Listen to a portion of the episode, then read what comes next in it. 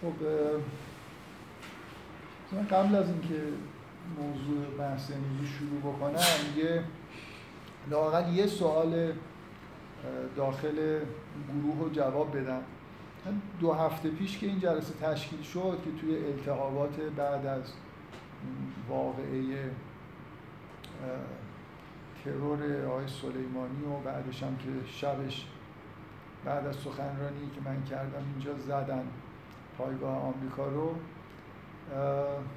یه اتفاق یه خورده غیر منتظری که افتاد این بود که این بخش سخنرانی من جداگانه آپلود شد و بعداً یکی از 2 نفر مستقلاً از دوستانی که ربطی به این گروه ندارن به من اطلاع دادن که توی یه کانالی آپلود شده.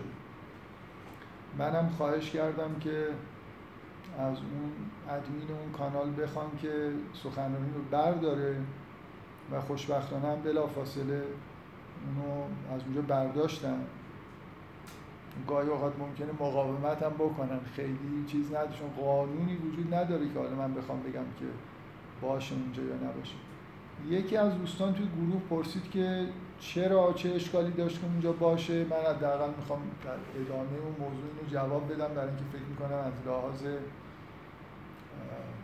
اینکه بگم چه چیزایی رو دوست، چون توی همون کانال و کانال‌های دیگه اون سخنرانی که من توی تورنتو کردم هست و من نه تنها متعرض نشدم که چرا گذاشتن، بلکه خوشحالم شدم و دوست داشتم که جایی بیشتر، چون کامنتایی که میاد درباره سخنرانی اونا خیلی مفیده اگه آدمایی که توی این گروه نیستن گوش بدن. ولی این یکی خود فرق داشت. من میخوام فرقش رو بگم برای اینکه اگه موردای مشابه، چون حدسم اینه که یکی از بچه‌های خود این گروه اینو فرستاده برای اون کانال، بنابراین میخوام چند دقیقه وقت بذارم که بگم چه چیزایی رو دوست دارم که منتشر بشه و چه چیزایی رو دوست ندارم. این نکته اول این که کلاً من هیچ وقت توی مسائلی که جهالت سیاسی یا اجتماعی دارن و خیلی ملتهب هستن معمولاً اظهار نظر نمی‌کنم، برای اینکه نه اینکه اظهار نظر من ممکنه خیلی احساسی یا ملتهب باشه، شنونده ها معمولاً در اون شرایط ممکنه درست مطلب رو نگیرن و اصولاً هم که در مورد مسائل سیاسی مستقیما اظهار نظر نمی‌کنم. یه خورده زیادتر از اونی که من میل دارم به نظرم میاد که توی فضای موجود سخنرانی سیاسی حساب میشه، در حالی که واقعیتش اینه که از نظر من تحلیل سیاسی به اون صورت نبود، داره بخشای شاید. نکته دوم که قبلا گفتم اینه که وقتی که شما در مورد یه چیزی صحبت میکنید و توی ایران هستید و نمیتونید همه چیزایی که تو دلتون هست بگید به دلیل ممنوعیت‌هایی که وجود داره، خب چیز جالبی از آب در نمیاد. مثل اینکه نصف حرفا رو میزنید، نصفش رو نمیزنید. کلاً اینجور صحبت‌ها همیشه این ویژگی رو داره. در مورد این سخنرانی هم همینطور. من خیلی یه چیزایی که میخواستم بگم و 2 تا نکته رو گفتم، ولی خب موضوع اینه که به خیلی چیزای دیگه هم که باید گفته میشد اشاره نکردم و تصور من اینه که تا وقتی توی این گروه که افرادی توی گروه هستن که سخنرانی‌های قبلی منو احتمالاً گوش دادن، میدونن من چجوری فکر میکنم، شاید سوء تفاهم پیش نیاد. ولی برای کسی که بیرون این گروهه مطمئناً سوء تفاهم پیش میاد که من از چه موضعی دارم مثلا با آمریکا مخالفت میکنم. نمونهش اینه، در مورد این سخنرانی فکر کنم این مسئله وجود داره. اصل ماجرا ولی این 2 تا نکته گفتم که اینکه من از چیزای سیاسی و مسائل ملتهب و اینکه جایی که نمیتونم حرفمو صریح بزنم و مجبورم بعضی از قسمت‌ها رو خودم سانسور بکنم خوشم نمیاد. ضرورتاً ممکنه یه حرفی زده باشم ولی چند راضی نیستم، مثلا اینکه یه حرفیه که از گفتنش احساس رضایت ندارم. ولی اصل ماجرا اینه، چیزی که می‌خواستم توضیح بدم اینه چرا اون یکی سخنرانی مثلا همونجا آپلود شده، منم هیچ اعتراضی ندارم، خوشحالم هستم چون یه نفر ریاکشن نشون داد نسبت بهش. و ماجرا اینه که این سخنرانی یه زمینه‌ای بر 3 تا 4 تا سخنرانی درباره آمریکاست که اونا هم یه جوری ادامه سخنرانی‌هایی هستن که تحت عنوان سرمایه سالاری من کردم و 100% مطمئنم کسی که اون حرفا رو گوش نکرده درست متوجه نمیشه اصلا اینجا من نکته اصلی حرفی که دارم میزنم چیه. همون کسایی که به من اطلاع دادن که یه همچین چیزی آپلود شده فیدبکی درباره سخنرانی به من دادن که متوجه شدم که براشون سوء تفاهم پیش اومده که اصلا من چرا این حرفا رو دارم میزنم. بنابراین نکته اصلی ماجرا اینه که شما وقتی یه پیش زمینه‌هایی رو آماده کردید و اینجا من وقتی دارم حرف میزنم فرضم بر اینه که شما میدونید که مثلا مخالفت من با آمریکا چیه یا نمیدونم نظر من درباره سرمایه سالاری چیه. اگه نمیدونید خب یه خورده من خودم میتونم مبرا بکنم بگم خب من یه گروهی درست کردم، یه کانالی هست، گروه من درست نکردم، کانالم خودش به وجود اومده، ولی بالاخره سخنرانی‌های من یه جایی هست و اگه یه نفر عضو این گروهه منو میشناسه بنابراین تقصیر خودشه اگه اون سخنرانی‌ها رو گوش نکرده و دچار سوء تفاهمه. ولی همینطوری یه تیکه از سخنرانی منو بردارید یه جایی بذارید یه نفر همونو گوش بده و یه چیزی بدی بفهمه تقصیر اون کسیه که اونو گذاشته، برای اینکه یه جایی گذاشته که مردم نمیدونن که من مثلا فرض کنید حرفی که دارم میزنم بر چه اساسی. نمونه خیلی واضحش اینه که خیلی بدتر از این، من اونجا اعتراضی نکردم چون فکر نمی‌کنم آدم آشنایی واسطه بوده که این اتفاق بیفته. چندین ساله که قسمت سوم یا چهارم صحبتایی که من درباره فیلم هامون توی اون جلسات روانکاوی و فرهنگ کردم و یه سایتی همون پیاده سازی محاوره‌ای رو برداشته به عنوان نقد فیلم هامون گذاشته، اسم منم نوشته. شما تصورش بکنید که اولا جلسه سوم یا چهارم رو گذاشته، قبلش کلی چیزای دیگه گفته شده. بعد اون سخنرانی فرضش اینه که شما فروید رو فهمیدید، یونگ رو فهمیدید، حتی نحوه استفادهشون توی نقد و آثار هنری رو بلدی، حالا داریم یه چیزی مثلا میگیم که از همون ابزار استفاده بکنیم ببینیم فیلم هامون یعنی چی. اصلا من نمیدونم جلسه سوم چهارمش اونجا چی کار میکنه و یه نفر بخونه چی میفهمه ازش. این مشکل اینه دیگه، مشکل اینه که این کار یعنی آپلود شدن این سخنرانی یه چیزی شبیه به نظر من اون قسمت سوم چهارم نقد و هامون رو یه جایی گذاشتن، یعنی کسی که میشنوه و میخونه اون چیزی رو که واقعا باید بفهمه رو به نظر من نمیفهمه. و الا من نه با اون کانال مشکلی دارم نه وقتی یه تک سخنرانی میکنم مثلا تورنتو فرضم اینه که این آدمی که اینجا نشسته اولین بار و آخرین بارش حرفای منو گوش میده، بنابراین مبنایی نداره حرف من که بهش اشاره نکنم. تک سخنرانی ها اینجوری هم، ولی وسط یه مجموعه سخنرانی به نظر من گفتم اینو بگم که اگه بعداً هم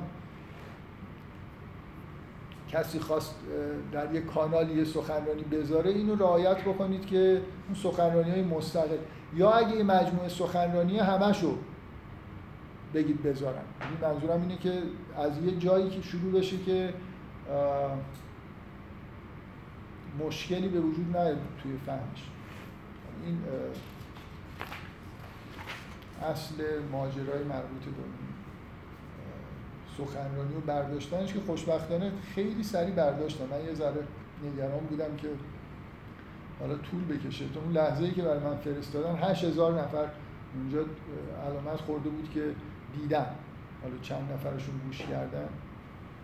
بگذاریم حالا این نکته فرعی بی ربط به موضوع صحبت. یه چیزی بذارید بگم، اینم واقعا یکی از هیچ چیزی لذت بخشتر از این نیست. من گاهی اوقات از مستمعین سخنرانی‌های خودم حرفا و چیزایی میشنوم که برای من معنیش اینه که یه چیزایی رو خیلی خوب فهمیدم یا مثلا یاد گرفتم. مثلا فرض کنید یه نفر یه چیزی بگه، مثلا یه پدیده فرهنگی رو تحلیل یونگی بکنه و یا در مورد قرآن. من الان دوستانی هستن که گاهی اوقات این نکاتی در مورد بعضی از سوره ها میگن که من خودم ندیدم، خیلی لذت بخشه دیگه اینکه شما یه چیزی سعی کرده باشید یاد بدید، ببینید که طرف خیلی خوب فهمیده و نه اینکه همون حرف شما رو داره بهتون میزنه، یه چیزی اضافه میکنه و بهتون میگه. من یه روزی واقعا از خواب بیدار شدم و همش تو فکر این بودم که در مورد این ماجرای سقوط هواپیمای اوکراینی و تعویلش از لحاظ معنوی به یه آدم تقریبا تنها آدم مسئول حکومتی، دو نفر من از مسئولین حکومتی رو از نزدیک میشناسم و یه نامه بنویسم بگم اینجا یه نکته مهمی توی این ماجرا هست. و همون روز که کلنجار میرفتم که این کار بکنم یا نکنم، یکی از دوستان توی گروه یه تعویلی از این ماجرا، اصلا مهم نیست که این تعویل خوب بود یا بد بود، اینکه آدما یاد بگیرن، امیدوارم از من یاد گرفته باشن ایشون، که وقایعی که اتفاق میفته مثل رویاها تقریبا با همون منطق قابل تعویلن. ایشون یه مثالی از من رو نقل کرد که به این دلیل مثلا قبلا یه جایی من اشاره کردم که انگار گاهی محتوای سمبولیک رویاها ممکنه در واقعیت ظاهر بشه، دلیلی که شاید اگه بهش ارجاع میدادن، اصلا یه جایی من در این مورد مفصل صحبت کردم به غیر از جلسات یوم. توی داستان یوسف حرف از این نیست که یوسف تعویل رویا یاد گرفته، تعویل احادیث، حوادث تعویل دارن، احادیث فقط در رؤیا حادث نمیشن، حوادث مهمی که در جهان اتفاق میفتن معانی رمزی و سمبولیک دارن که یه آدمی که تعویل احادیث بلده چیزایی ممکنه در موردشون بفهمه. و دقیقاً نکته اینه که وقتی که یه ماجرا بزرگه، مثل اصطلاحی که یونگ به کار میبره میگه رویاهای بزرگ، یه رویای بزرگ یه رویاییه که شما میبینید و صبح که پا میشید دلتون میخواد، اولا خیلی انرژی داره، دلتون فشار میاره، واضح تو ذهنتون هست و دوست دارید در همه تعریف بکنید و فکر میکنید معنی داره و باید معنیشو بفهمید. حوادث هم همینجوره، اینکه امشب حمله شده به یه پایگاه آمریکایی و چند ساعت بعد یه هواپیمای مسافربری افتاده، آدمو ذهن آدمو قلقلک میده، تحریک میکنه که اینا حوادث بزرگی هستن و میتونست این اتفاق نیفته. دو تا دنیا به نظر من، دو تا دنیا برای حداقل مسئولین جمهوری اسلامی وجود داشت، دنیایی که هواپیما اوکراینی صبح بیفته و دنیایی که نیفته. زمین تا آسمان این دو تا با هم دیگه فرق میکنه.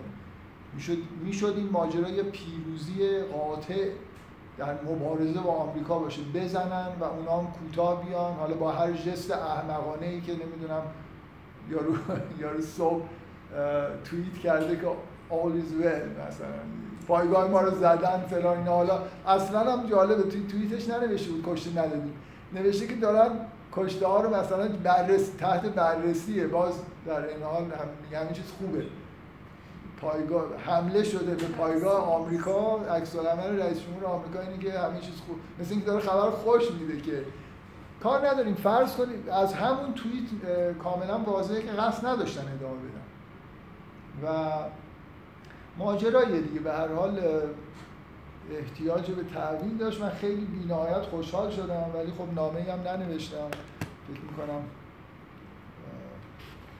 کوتاه ما هم همجور به هرحال در همین چیز و مفصل واقعا ایمیل نبودم که در این مورد صحبت بکنم، فکرم خیلی چیزی مهمیه اتفاق افتاده و خیلی مهمه که درباره‌اش بحث بشه از یه دیدگاه‌های غیر سیاسی، ولی محتوای حرفا طوریه که خصوصی هم جرئت نمی‌کنم چه برسه بیام عمومی بگم. یعنی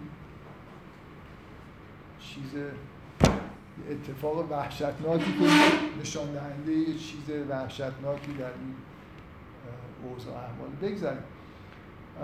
خلاصه من خواستم تشکر بکنم، ابراز خوشحالی بکنم که یه نفر دقیقاً توی همون روز این چیزو فرستاد و اکشوال ریاکشن های گروه هم جالب بود، یعنی بقیه هم مثلا اینجور استقبال کردن که همه اینا برای من خوشحال کننده.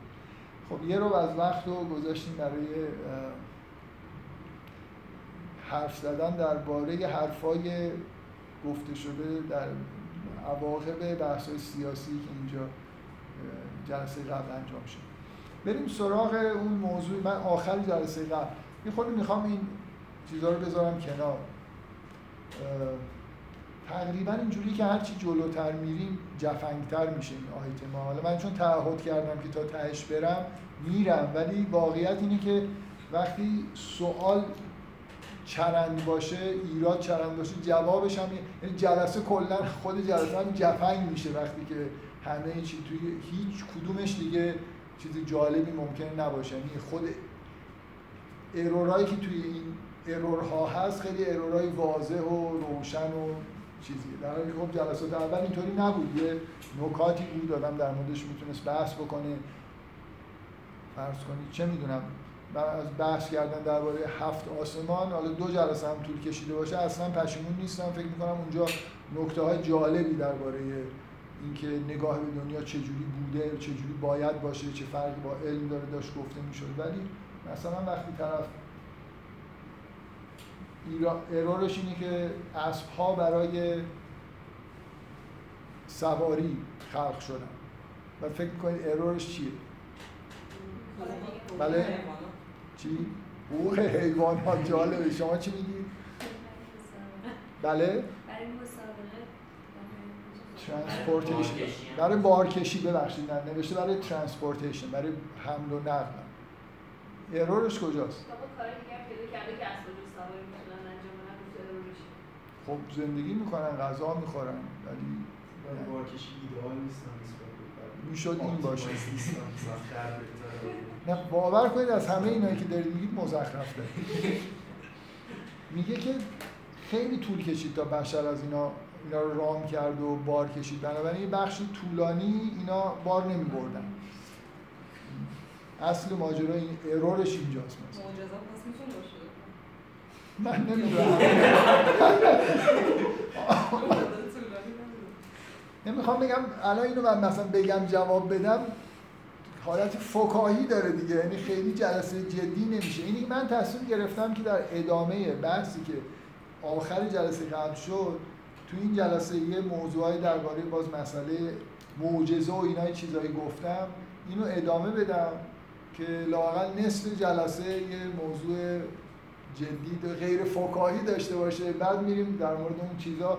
اگه همه اینا معجزه هم هست، دقیقاً همینطوره، از توش میشه معجزه هم داره. بذارید من یه چیزی رو توی یه سخنرانی گفتم و هر وقت درباره ساینس دارم صحبت میکنم دوست دارم که انگار اینو همه بدونن. اون سخنرانی که اینو گفتم توش سخنرانیه که توی دانشگاه فلسفه علم دانشگاه سنتی شریف یه سال و چند ماه قبل درباره نتایج فلسفی نمیدونم علم داده یه همچین عنوانی داشت. گفتم تو جمع کسایی که فلسفه علم بلد بودن یه مدل خیلی ساده ای از فعالیت علمی رو اونجا گفتم که چجوریه، که فکر میکنم تو اون سخنرانی خیلی به درد میخورد. کلن چیز به دردخوریه. حالا من مطمئنم که احتمالاً اینجوری نگاه کردن یه اسمی هم داره ولی من ندیدم واقعاً. حالا اگه کسی اسمشو میدونه بگه خیلی خوبه، که گاهی یه چیز اینقدر ساده است که ممکنه اصلا اسمم براش نذارن دیگه. چیزی که میخوام بگم به طور خلاصه اینه که شما میتونید فعالیت علمی رو این شکلی. آخر این سخنرانی که چند وقت پیش توی دانشکده فیزیک شریف کردم به این اشاره کردم. ببینید کلا شما میتونید ساینس رو اینجوری بهش نگاه کنید، علم تجربی رو، که کاری که میخوایم انجام بدیم اینه که اولا یه اکسپریمنت هایی ترتیب میدیم. حالا این میتونه ابزرویشن باشه، میتونه اکسپریمنت توی آزمایشگاه باشه، بالاخره یه کار تجربی میخوایم انجام بدیم. اینو میتونید با یه طبق همین عادتی که مخصوصا بچه‌های مهندسی حداقل همین چیزی به صورت سیستمی که ورودی خروجی داره نگاه بکنید، یه باکس در نظر بگیرید که یه سری اینپوت داره، یه سری آوتپوت داره. اکسپریمنت در واقع چیه؟ اکسپریمنت مثل یه باکس در نظر بگیرید، اینپوت ها چیا هستن؟ فکر کنید من الان یه مثال خیلی ساده، یه مدار الکتریکی رو فرض کنید میبندم، یه مثلا پیل الکتریکی رو وصل میکنم به یه مقاومت و خازنی که با هم دیگه سر می‌شدن. خب یه مدار خیلی ساده در نظر بگیرید. حالا کاری که میخوام انجام بدم چیه؟ بذارید اصلا یه مقاومت بذارید با یه پیل الکتریکی. خب اینو که وصل میکنم یه جریان مستقیمی رد میشه ازش. پیل الکتریکی یه ولتاژی داره که یه ولتاژ فیکسیه. من این پیلی که انتخاب کردم مثلا فرض کنید 12 ولت ولتاژ داره. مقاومتی هم که در نظر گرفتم از توی جعبه‌ای که مقاومت داشتم برداشتم اونجا وصل کردم. فرض کنید که میدونم که چقدر چیز مقاومت داره. خب یه چیزی رو حالا میخوام اندازه بگیرم، میخوام ببینم این ولتاژ رو به اون مقاومت وصل میکنم چقدر جریان از توی این مدار میگذره. بنابراین یه آمپرمترم سر راش قرار میدم که جریان رو برای من بخونه. خب حالا این یه اکسپریمنت دیگه. فرض کنید میخوام اصلا قانون رابطه بین ولتاژ و جریان و مقاومت رو برای اولین بار در دنیا بررسی بکنم. فرض کنید ماجرا اینه. یا همین الان میخوام به دانش آموز این اکسپریمنت رو بدم. ورودیای من چی هستن الان تو این اکسپریمنت؟ ورودیای من یه ولتاژیه که خودم 12 ولت در نظر گرفتم، جریان من ولتاژ ثابت مثلا پیل منه و یه مقاومت هم فرض کنید 2 ohm برداشتم انتخاب کردم اونجا گذاشتم. پس دو تا مثل این که این اکسپریمنت اینجوریه که 2 ورودی داره و یه خروجی هم دارم میخونه. یه دستگاه اندازه‌گیری گذاشتم که یه چیزی رو برای من میخونه. در واقع اینجوری میتونم بگم که حالا ممکنه من در دنیای واقعی ولتاژ پیل الکتریکی خودم رو اندازه نگرفته باشم. یعنی که روش نوشته 12 ولت و منم به اون کارخونه اعتماد دارم که این واقعا 12 ولت. مقاومت ها هم که روش یه علامتایی هست که میگه که اینا چقدر چند اوم مقاومت داره. ولی اگه این موضوع اعتمادتون رو بذارید کنار، در واقع مسئله اینه که مثل اینه که من اول 2 میجرمنت ولتاژ پیلم رو اندازه میگیرم، اعتماد نمی‌کنم. مقاومت اون اوهم در واقع مقاومتم اندازه میگیرم، اینا رو میذارم، بعد اکسپریمنتم رو انجام میدم ببینم چه جریانی ازش میگذره. خب بنابراین ورودی خروجی ها یه چیزای اندازه گرفته شده است دیگه.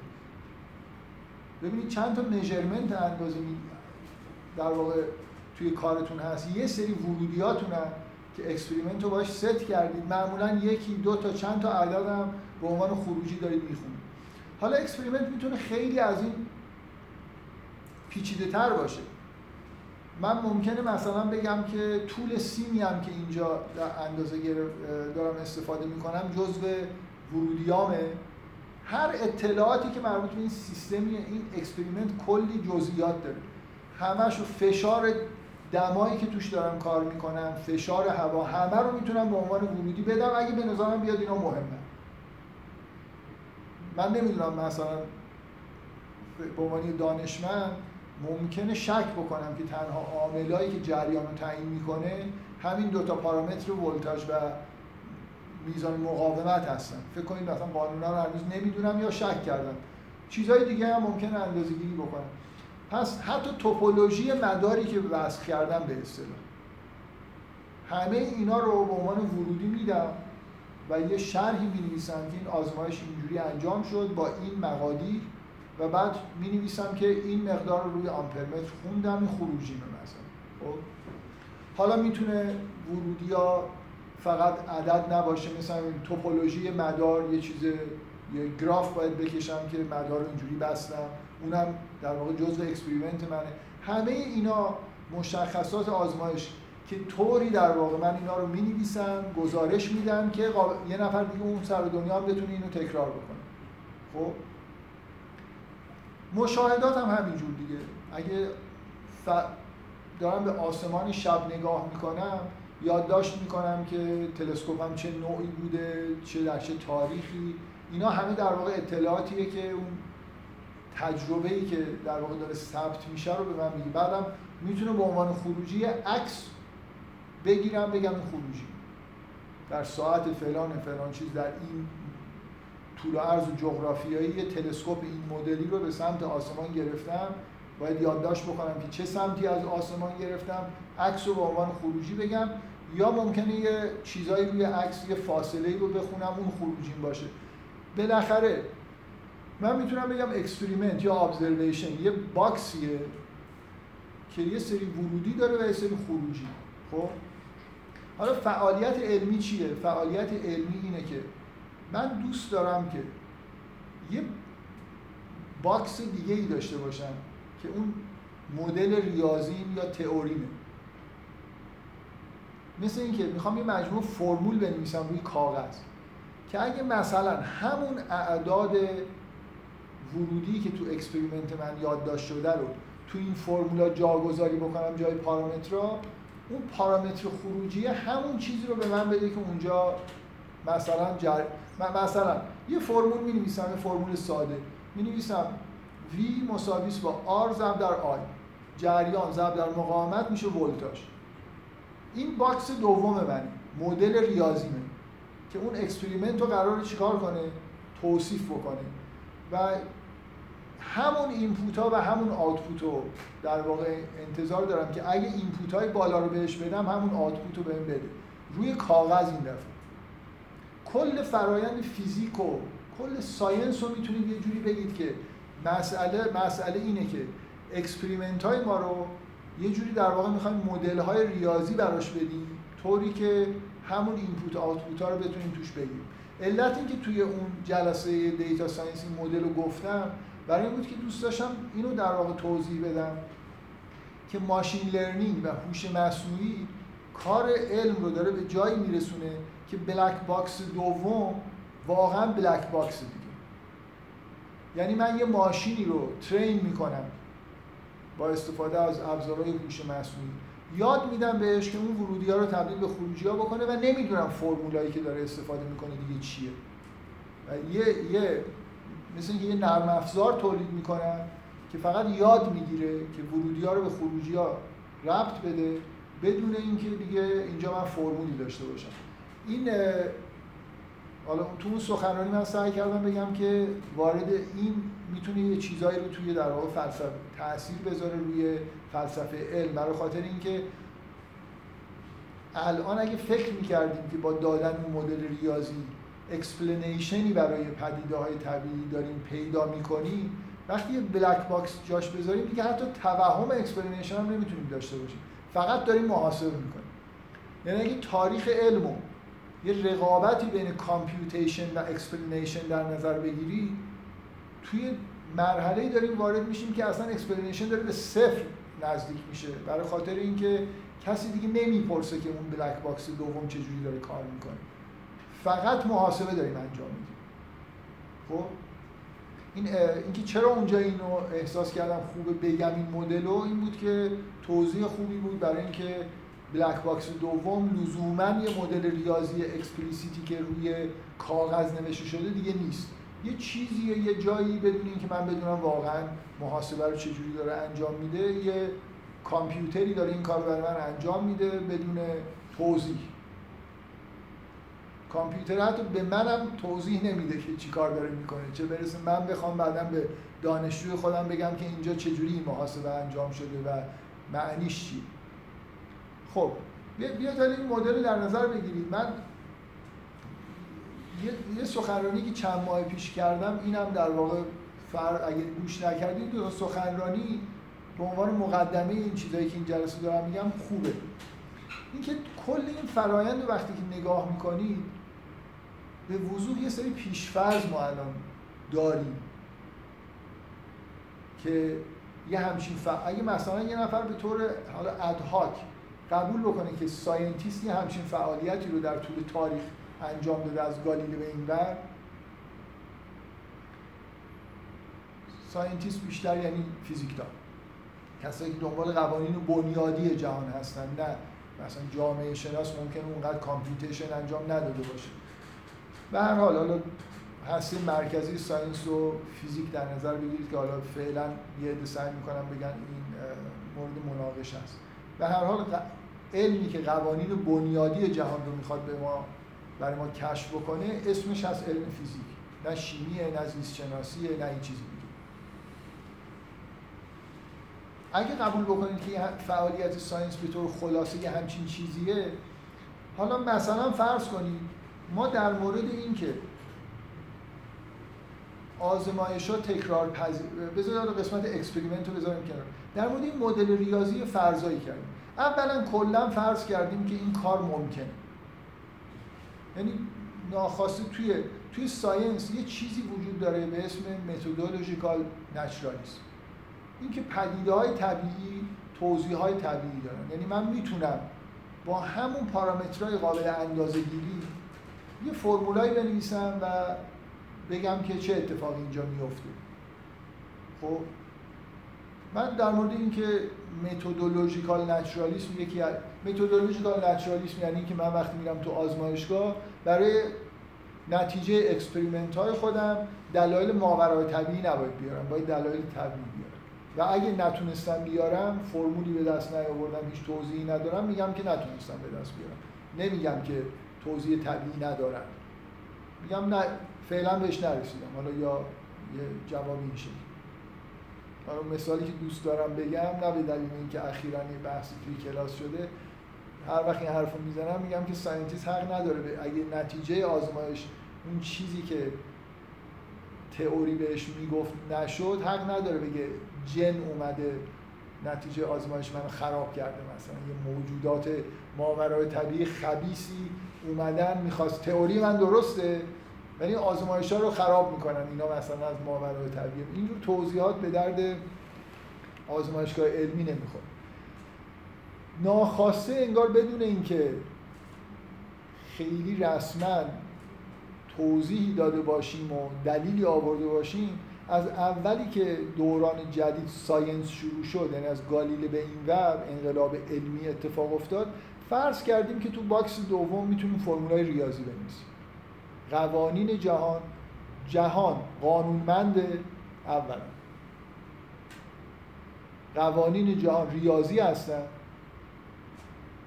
و علت‌های فاعلی هستن، علت‌های غایی نیستن، علت‌ها همه طبیعی هستن. همینطور میتونید یه لیستی، من تو اون جلسه‌ای که توی دانشکده فیزیک داشتم سعی کردم فقط همینو جا بندازم که ما کلی پیش‌فرض داریم برای فعالیت علمی.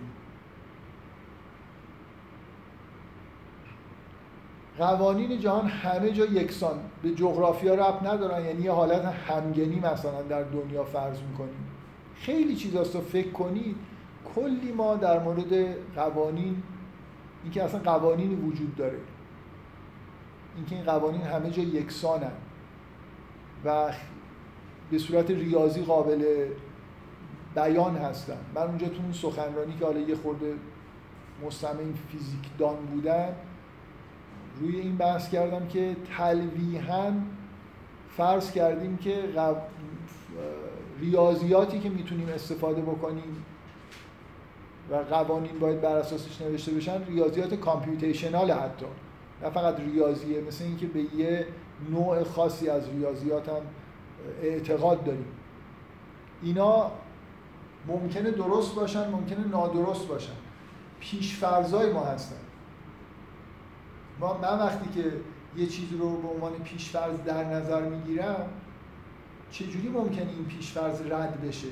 اینکه یه جایی به یه پدیده‌ای برسم که نتونم مثلا این اکسپریمنت رو براش، این بلک باکس رو درست بکنم دیگه. خب ولی اگه ساینس به همچین جایی برسه، آیا پیش‌فرض‌ها رو کنار میذارم؟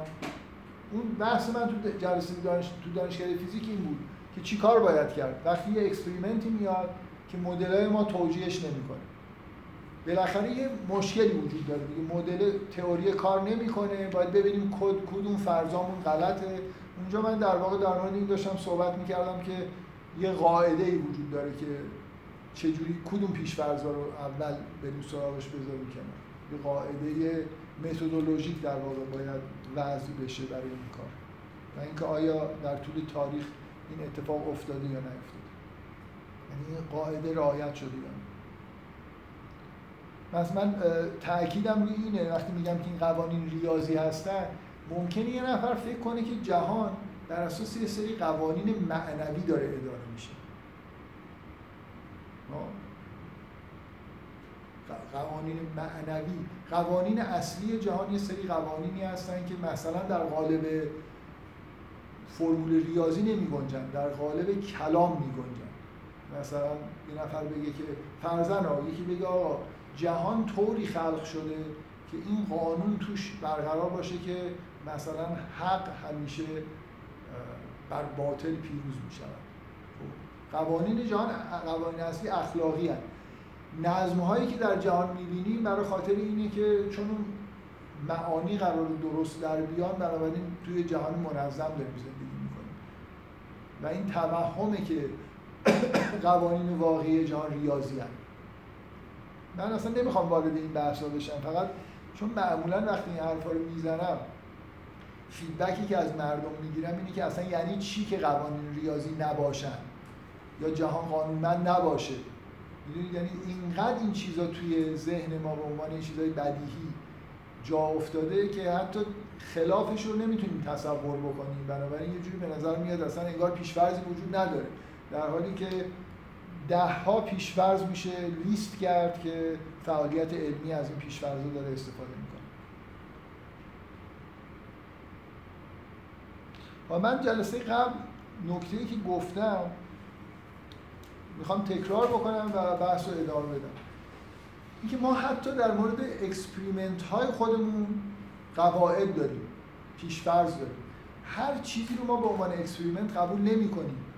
باید میجرمنت، چیزی که داریم مطالعه می کنیم، اندازه‌گیری‌های دقیق بتونیم انجام بدیم در موردش، اندازه‌گیری رو مثلا به صورت عدد بتونیم بیان بکنیم. اکسپریمنت باید قابل تکرار باشه. اگه یه نفر یه اکسپریمنتی انجام بده که قابل تکرار نباشه قبول نیست. یعنی کلی در مورد اینکه چه چیزی پذیرفته میشه تو جامعه علمی به عنوان اون باکس اول. این در واقع مسئله اینه. من یه سری یه باکس هایی تولید میکنم تو آزمایشگاه یا حالا به صورت ابزرویشن. اینا موضوعای مورد مطالعه من هستن که محدودیت براشون میذارم، قابل تکرار باید باشن، دقیق باید باشن و الی آخر. و از اون طرف هم یه مدلی رو در واقع یه باکس دومی رو میخوام بسازم، یه تئوری یا مدل ریاضی که اینا رو توجیه بکنه. اونجا هم باز در مورد اینکه این مدل چی باید باشه، چطور باید باشه، چی کار باید بکنیم هم یه سری محدودیت‌ها گذاشتم. نکته اینه که یه نفر میتونه تو کل این پیش‌فرض‌ها مثل هر پیش‌فرض در هر زمینه دیگه شک داشته باشه. چه چیزی به من میگه که این پیش‌فرض‌ها درستن یا غلطن؟ یه چیزی میخوام بگم که فکر میکنم واقعا شاید مهمترین نکته درباره علم و نتایجیه که به طور فلسفی حالا یا در زمینه دین یا فلسفه از علم یه عده میخوام بگیرم. ببین کل ماجرا اینه که شما در صورتی، من میتونم بگم که خب الان بذار از یه دید منفی نگاه بکنم. میگم ببین اولا تو اکسپریمنتاتو محدود گرفتی، بنابراین من میتونم یه در مورد پدیده‌ای صحبت بکنم که اصلا از این جنس، مثل اینکه تو وقتی اکسپریمنتاتو محدود گرفتی، مثل اینکه یه چیزایی گذاشتی، یه محدودیتایی که مثلا چیزای درشت‌تر از این از توی سوراخی رد نمیشن. بنابراین تو درباره همه جهان صحبت نمی‌کنی. تو درباره یه مجموعه از پدیده‌هایی که ویژگی‌های خاصی دارن، مثل تکرارپذیری، قابلیت اندازه‌گیری و اینا داری صحبت می‌کنی. بنابراین علم درباره همه جهان نیست. خب من دفعه پیش به این موضوع اشاره کردم، برای اینکه یه نفر میتونه بیاد بگه آ معجزات اصلا تو قالب مطالعه علمی نمی‌گنجن، برای اینکه اونها یه پدیده‌ای هستن که قابل تکرار نیستن. شما در مورد یه چیزای داخلی یه دایره دارید صحبت میکنید به دلیل اینکه محدودیت گذاشتید که چه چیزایی قابل بررسی هست به عنوان یه آزمایش یا یه مشاهده علمی. نکته دوم این که شما فرض کردید که علت و غایب وجود نداره، فلان چیز وجود نداره، مدل جهان قانوناش اینجوری هن، ریاضی هن، کامپیوتیشنال هن، دارید در اساسش مدل می‌نویسید. خب چجوری میخواید ادعا بکنید که این کل این چیزایی که گذاشتید همه هستی رو داره پوشش میده و پیش‌فرضاتون هم درسته؟ شما نهایتش دارید ادعا میکنید که بعضی از این برخی از این اکسپریمنتایی که از تو فیلتر من رد میشد و تونستم یه مدلای ریاضی خوبی براش بسازم. خیلی چیزا تو دایره تحقیقات شما نبوده و خیلی از چیزایی که توی دایره این تحقیقات بوده رو هم شما نتونستید. نه فقط تو فیزیک تئوری آف اوریثینگ ندارید، خیلی جای دیگه هم سوالایی هست که جواب داده نشد.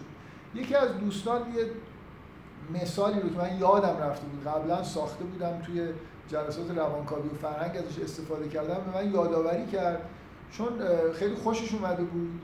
به من گفت از این مثال شما خیلی خوشم اومده. من گفتم کدوم مثال؟ بعد گفت من اصلا یادم نبود که خودم خیلی خوشم اومد. من اصلا یادآوری، چون فکر می‌کنم اون جلسات روانکاوی و فرهنگ رو لزوما همه گوش نکردن، میخوام بگم این در اون نکته اینه که بعداً یه تمثیل دیگه‌ای ساخته بودم برای اینکه همین موضوع رو بگم و این تمثیل قبلی که ساخته بودم از این خیلی بهتره. فکر کنم اون تمثیلی که قبلا ساخته بودم اینه که مثل اینکه یه نفر از توی یک فکر کنید از توی یک کیسه، یه نفر ادعاش اینه که همه مثل پیش‌فرض که همه چیزایی که تو این کیسه هست گلوله‌های آهنی هست. خب حالا کاری که داره انجام میده چیه؟ اینی که با استفاده از یه آهنربا از توی این گلوله بیرون میکشه و مدام به شما نشون میده ببین این آهنیه. بعد دوباره آهنربا رو میکنه اون تو یه گلوله دیگه بهش میچسبه، به شما نشون میده، میگه ببین این یکی هم آهنیه. همینجور کارش ادامه میده. الان ساینس در طول تاریخ داره چیکار میکنه؟ میگه که اولا یک کیسه ای رو برداشته که شما میتونید ادعا بکنید که این کیسه همه چیز، یک کیسه های دیگه ای هم هست. این حالا ادعا رو بذارید کنار. فکر کنید در مورد همین کیسه داریم صحبت میکنیم. به شما میگه که من فرمول اون چیزایی که میجرمنت دقیق میشه انجام داد و بررسی میکنم، فرمول ریاضی مینویسم و اینجوری مدل میسازم. بعد هی تعداد پدیدهایی که با این روش به دام میافتن داره زیاد میشه. و این آهنربا نماد چیه؟ اینکه من با یه متد خاصی در واقع با یه پیش‌فرض‌های خاصی یه چیزایی رو میکشم بیرون. خب اگر من یک پدیده طبیعی رو با استفاده از این متدهای ساینس بتونم بشناسمش با فرض اینکه اون مدل ریاضی خوب کار بکنه، یه چیزی به دام بیفته، خب پیش‌فرض‌های من رو رعایت کرده دیگه. یعنی متمتیکال توضیح دادمش، براش فرمول نوشتم، عوامل نچرال براش پیدا کردم، به نظر میرسه که موفقم. خب مشکل کجاست؟ مشکل اینجاست که خب تو با این متدت این پدیده ها رو یکی یکی داری میاری بیرون، یه پدیده هایی رو هم نمیاری بیرون. این نشون نمیده که همه پدیده ها توی فرضای تو صدق میکنن و توسط ساینس تو با این مثلا یه نفر میگه آقا تو متدولوژیکال نچرالیسم فرض کردی. خب معلومه پدیده هایی رو که یه همچین توضیحی براش وجود داره رو میاری بیرون، یه چیزایی هم که نیاوردی بیرون رو داری به من میگی که بعداً میارم بیرون. کلا ساینس به شما وعده میده ببین تا اینجا درست بوده، بقیه‌اش هم یه جوکی هست که میگن یه نفر یه بسته اسکناس رو بهش دادن توی بانک بشمره، حوصله نداشت گفت من قبول دارم، یارو اصرار کرد گفت که نه بشمر. اینم با بی‌حوصلگی شروع کرد شمردن تا 78 رسید گفت بابا تا اینجاش درست بوده، بقیه‌اش هم دیگه درست. این بقیه‌اش درسته یعنی چی؟ اینجا که اصلا بی‌معنیه، برای خاطر اینکه تا 78 درسته اصلا معنی نداره، برای اینکه دقیقاً ماجرا اینه که تا تهش ببینید 100 تا هست یا نه، یعنی چی تا 78 درسته؟ معلومه دیگه. تا الان علم چی رو ثابت کرده؟ شما میتونید ادعاتون این باشه یه درصدی از پدیده ها رو با این روش رفتید شناختید و یه درصدی رو هم نشناختید.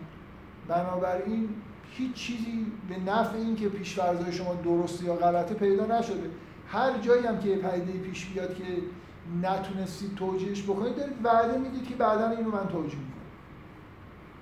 در واقع مثل اینه که این کیسه چند تا گلوله فلزی از توش در آوردی با آهن رباب.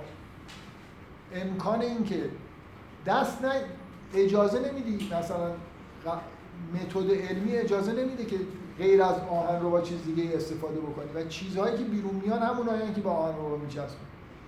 حالا به نظر خیلی اوضاع بر علیه علمی ها و من از اون بر میخوام دفاع بکنم. اگه کیسه خالی شد چی میدید؟ نه، حالا من گفتم اونو فعلا اون بحث رو بذاریم کنار، اونم یه بحثیه، ولی فکر کنید توافق کردیم که همین کیسه‌ای که اکسپریمنت ها و ابزرویشن های دقیقی که انجام میدیم و مجازن همینا رو داریم در موردش بحث میکنیم.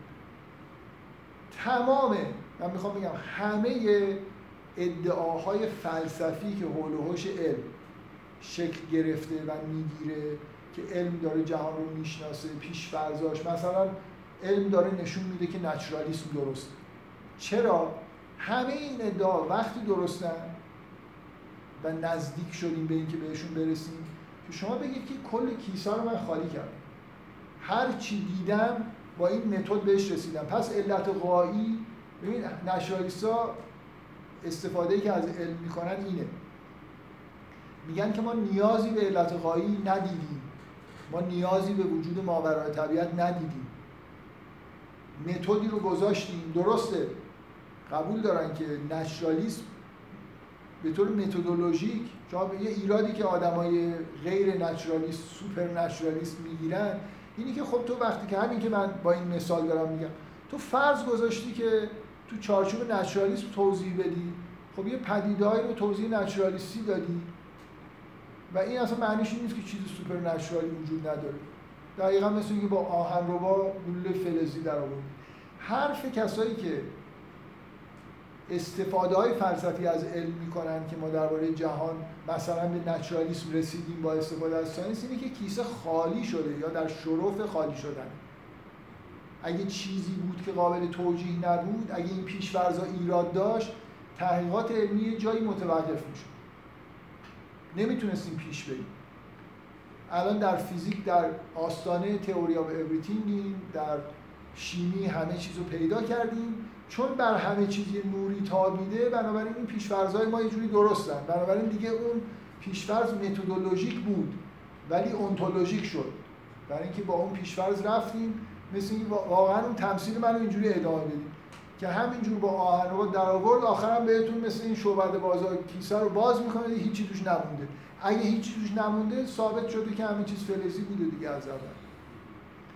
نکته‌ای که من میخوام بگم اینه که تمام ادعاهای فلسفی حالا بر علیه مذهب، به سود مذهب، چه میدونم، هر کسی از ساینس با این انبوه پیش‌فرض‌ها بخواد یه نتیجه‌ای درباره جهان بگه من در جهان شناسی یه چیزی فهمیدم، اساسش اینه که احساسش این باشه که تقریبا همه چیزو فهمیدم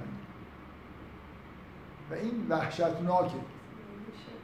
این وحشتناکه که یه عده‌ای واقعا همین احساس رو دارن، فکر میکنن که به تهش رسیدن، نمیگن ها. میدونید شما تمام دانشمندای بزرگ جمله‌هایی دارن که نشون میده که حسشون این بوده که به هیچی نرسید. از یونان، ابن سینا گرفته تا نیوتن، انیشتن، همه این آیکونای بزرگ علمی احساس جهل میکردن، در حالی که تیپ آدمایی که ایتئیستن و از ساینس استفاده میکنن دقیقاً آدمایی هستن که حسشون اینه که تقریباً همه چیز حل شده، دانش بر همه چیز نور افکنده و حالا هر جا رو برید نگاه کنید هیچی نفهمید. یعنی فیزیک همینطوره، کیهان شناسی همینطوره، هر یه سوالی رو که جواب میدیم 100 تا ابهام دیگه به وجود میاد. من یه بار توی سخنرانی تکی برای اینکه دارم برمیگردم اون یه رو به اول صحبتم، یه سری سخنرانی های من تکی و برای عموم مردم هم بدون پیش‌فرض یه سخنرانی خیلی قدیمی دارم تو دانشکده فنی دانشگاه تهران تحت عنوان رابطه علم و دین، همچین چیزی. اونجا یه اصطلاحی به کار بردم، گفتم قانون بقای جهل. شما مثلا یه مثال خیلی ساده، میخواید رعد و برق و سائقه رو توضیح بدید. سائقه رو اینجوری علم ما توضیح میده که این همون مثلا جرقه‌ای که بین دوتا صفحه خازن میزنه که یه سری الکترونن که از این ور میپرن اون ور. تخلیه الکتریکی. اینو ما تو آزمایشگاه میتونیم ایجاد بکنیم. سائقه هم چیزی جز این نیست. برق، تخلیه الکتریکی بین دو تا برق، دو تا ابر باردار یا بین ابر و مثلا فرض کنید نقطه از زمینه که به زمین اصابت بکنه. این همون تخلیه الکتریکی. حالا قانون بقای جهل یعنی چی؟ حالا شما سوال بکنید که تخلیه الکتریکی یعنی چی؟ جوابش اینه که یه جریانی از الکترون چیه؟ نمیدونیم، موجه، نمیدونیم. یعنی به یه چیزی میرسیم در توضیحاتمون که اصلاً هیچی در موردش نمیدونیم به غیر از اینکه یه اسمی به ما این آرامش میده که اونجا یه چیزی هست و طبق یه قواعد محاسباتی رفتار میکنه.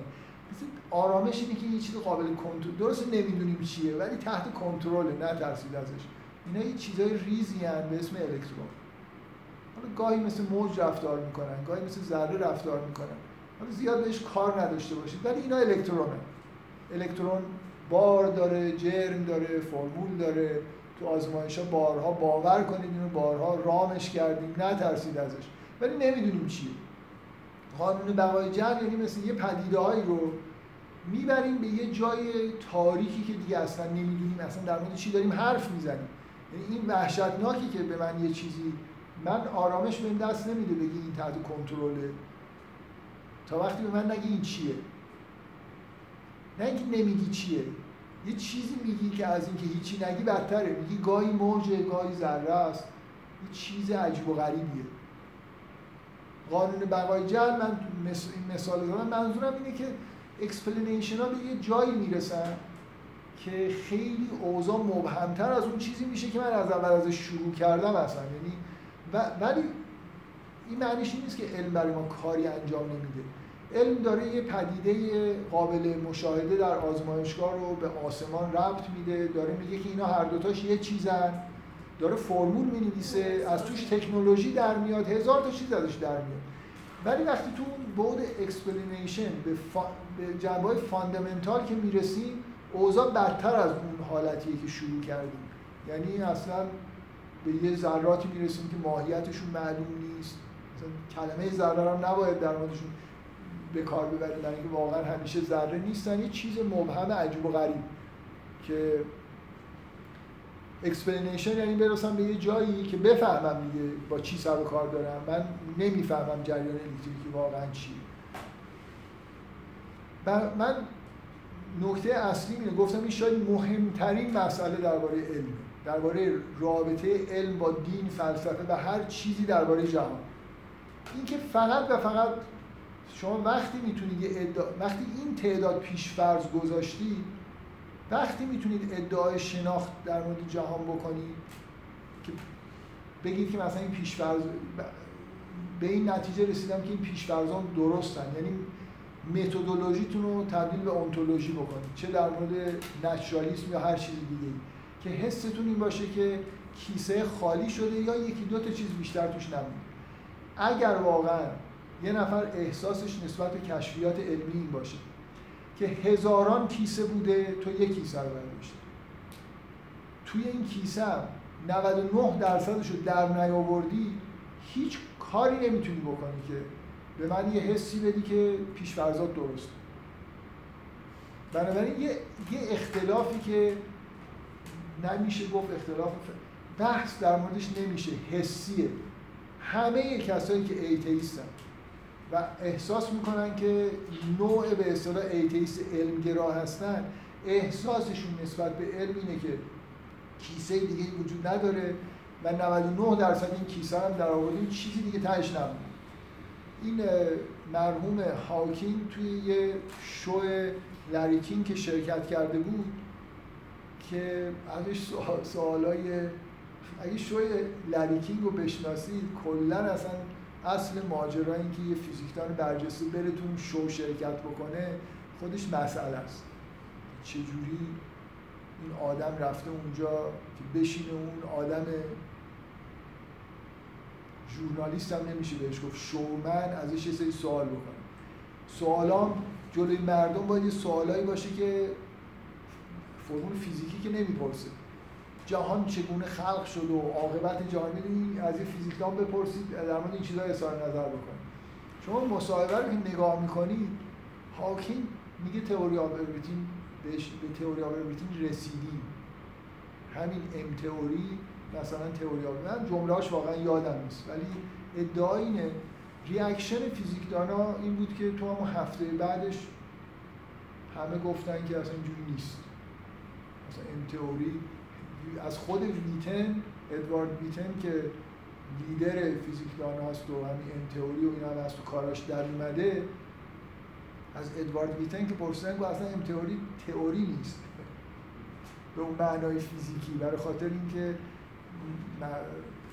در واقع چیز دیگه مثل یه مجموعه ای از چیزهاست که کنار هم دیگه قراره یه کاری بکنن. من میخوام بگم غیر از جنبه احساسی که هاوکینگ احتمالاً در روزهای آخر عمرش داشته که دوست داشته تئوری آف اوریتینگ رو ببینه و تئوری آف اوریتینگ ندیده از دنیا نره، مثل آدمی که 50 سال از دوره نوجوانیش نشسته روی رسیدن به همین کار کرده و حالا داره میمیره و به جایی نرسیده. تئوری آف اوریتینگ خب واقعیت اینه که آدم انگار اون لحظه آخر دوست داره بگه که همین که من دیدم ام تئوری همونی بود که دنبالش میگشتم، در آرامش از دنیا بره.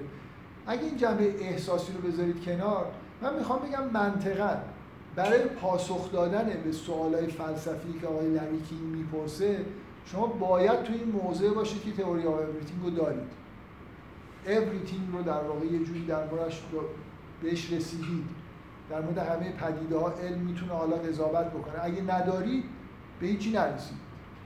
من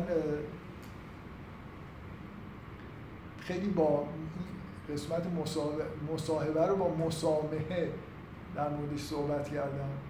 شما اگه میتونید 7 بار پشت هم بگید مصاحبه، مسامحه، من یه بار گفتم موفق باشید. برای خاطر اینکه خب بحث من در مورد، ولی حسم اینه که اونجا این ادعای عجیبه این که تئوری آف اوریتینگ رو بهش رسیدیم که مورد تعجب خود فیزیکدانا هم شد که این چرا این حرفو میزنه، اینه که نمیشه شما بحث‌های فلسفی بکنید به عنوان نتیجه، به عنوان یه ساینتیست و احساستون این باشه که هنوز 99% راه باقیه. یا باید بگید اصلا 100% رسیدم، یا بگید 99%ش رسیدم، یه ذره مونده، اونم وعده میدم به آینده که این یه تیکش هم درستش کنه. خب من این بحثا رو جالبه، این یه ساعت حرفم بود که همش به اصطلاح جفنگیات نشه.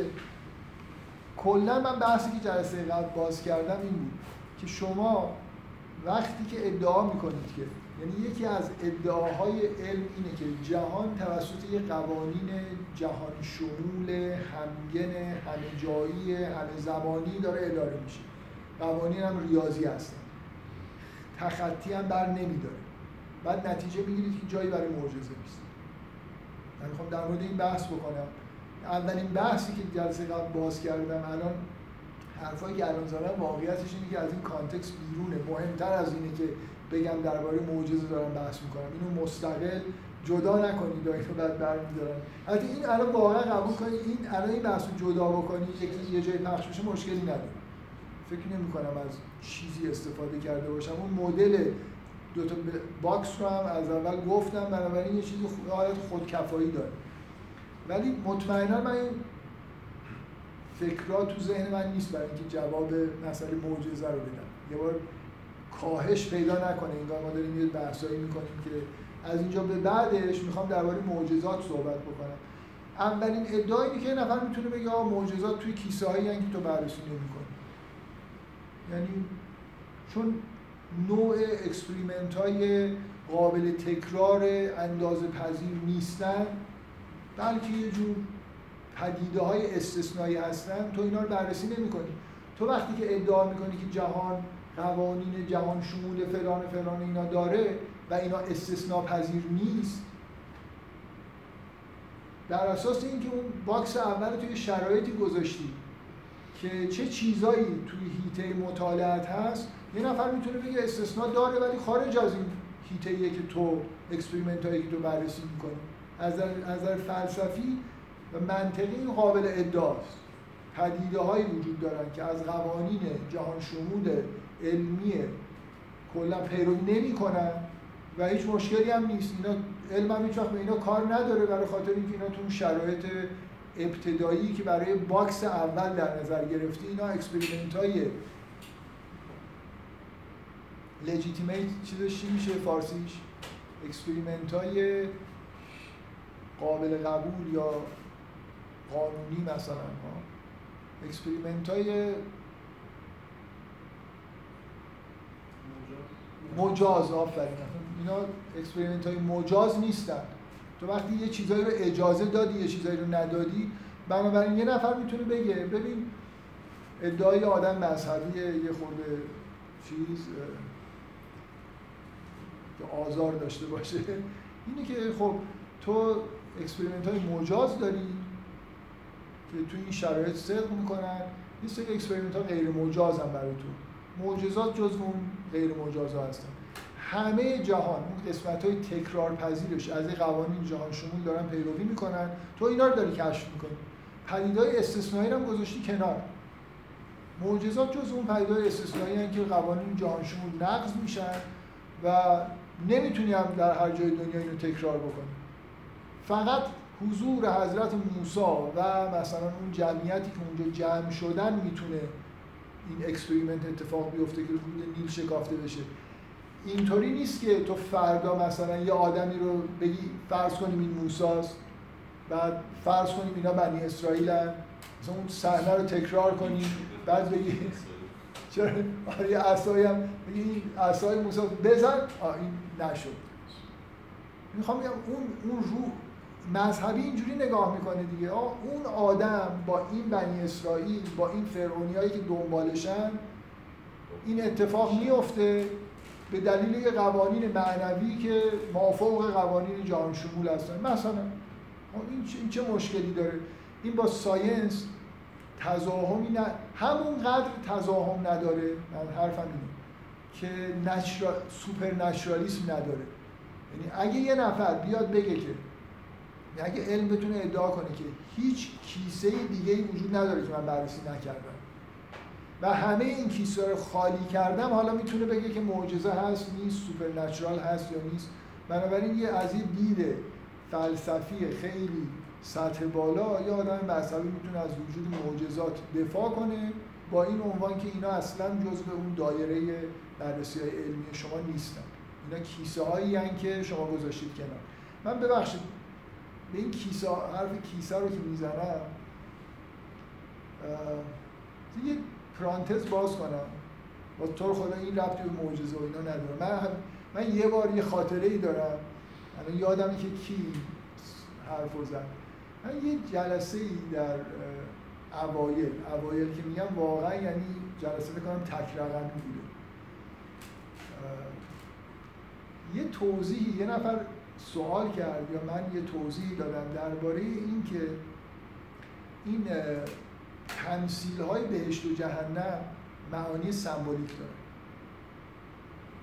هم دلیل متنی سعی کردم فکر می‌کنم بیارم، هم احتمالاً شاید حتی به مسئله تعبیر رویا و یونگ و اینا اشاره کردم.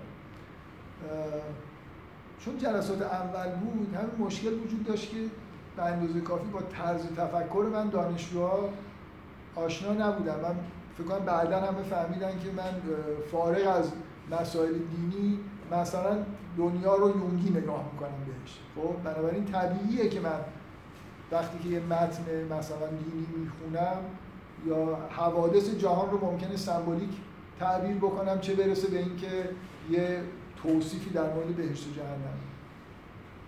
یه چیزایی یادم گفتم، بعد یکی از دانشجوها پرسید که خب شما این چیزی که دارید میگید برای جواب این اشکال که چرا مثلا این اشکال که چرا در مورد جهنم و بهشت مثلا جهنم بهشت رو مثل باغ و آب و این چیزا مثلا گفته، در حالی که برای اروپایی‌ها ممکنه که زیاد بارون دیدن و آب و اینا صحرا مثال خوبی از بهشت باشه. فکر کنم یه همچین حرفی زده شده بود یا خودم گفتم. من سعی کردم بگم شما شب که خواب می‌بینی فرق نمی‌کنه تو اروپا هستی یا توی ایران. اگر توی خودتون تو بیابان ببینید، یعنی جایی که آب نیست، جایی که مثلا سبزی نیست، گیاه نیست، تعبیر بدی داره. و اگر خودتون توی در واقع حرف من این بود که یه زبان نچرالی وجود داره از روانی که تو رویاها ظاهر میشه، یونیورساله، حالا حداقل توی دیدگاه مثلا یونگی تا حدود زیادی یونیورساله. و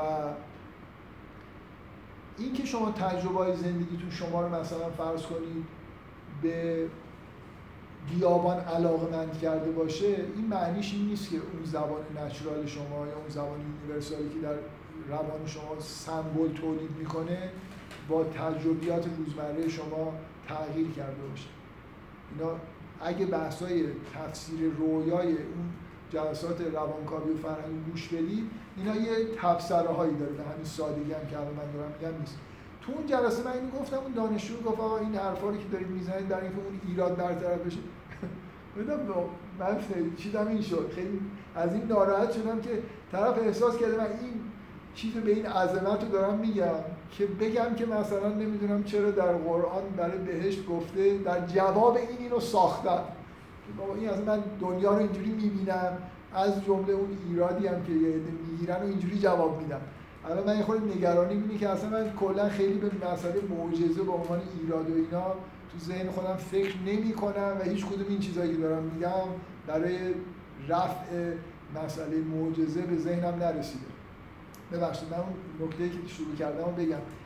وقتی در مورد این کیسه‌ها فکر می‌کنم، شما یه چیزی رو همیشه تو ذهنتون باشه. قبلا هم حتما میدونم بهش اشاره کردم. خیلی وقتا این فقط در ساینس اتفاق نمیفته، در حکومت‌های سیاسی معمولاً اینجوریه. اتفاقی که میفته اینه، ما قرار مثلا فرض کنیم نظام شاهنشاهی بره، جمهوری اسلامی بیاد و یه وعده‌هایی داده میشه که به کجا قرار برسه. بعد همینطور که زمان میگذره، هر سال که 22 بهمن میاد، مخصوصا در 40مین سال قرار گزارش بدیم که چقدر جمهوری اسلامی خدمت کرده. شما یه مدیر رو میخواید ارزیابی بکنید، موفقیت یه پروژه رو میخواید ارزیابی بکنید، باید ببینید که از اول چه اهدافی تعیین شده، بگید که به اون اهداف رسیده یا نه. این که یه نفر بیاد گزارش بده که آقا در سال 1357 تعداد موبایل های کشور صفر بوده، الان ما مثلا 1 میلیون موبایل داریم، اینقدر ATM داریم. من یادم نمیاد سال 57 کسی به ما وعده موبایل و ATM و یه وعده‌های دیگه‌ای به ما دادن، مثلا از جمله این بود که این رژیم شاهنشاهی دزده، اینا برن مثلا این رژیم صالحی که دزدی نمی‌کنن توش بیاد. در 40مین سال با افتخار میشه اعلام کرد که رکورد تاریخ دزدی از بیت المال در ایران شکسته شده.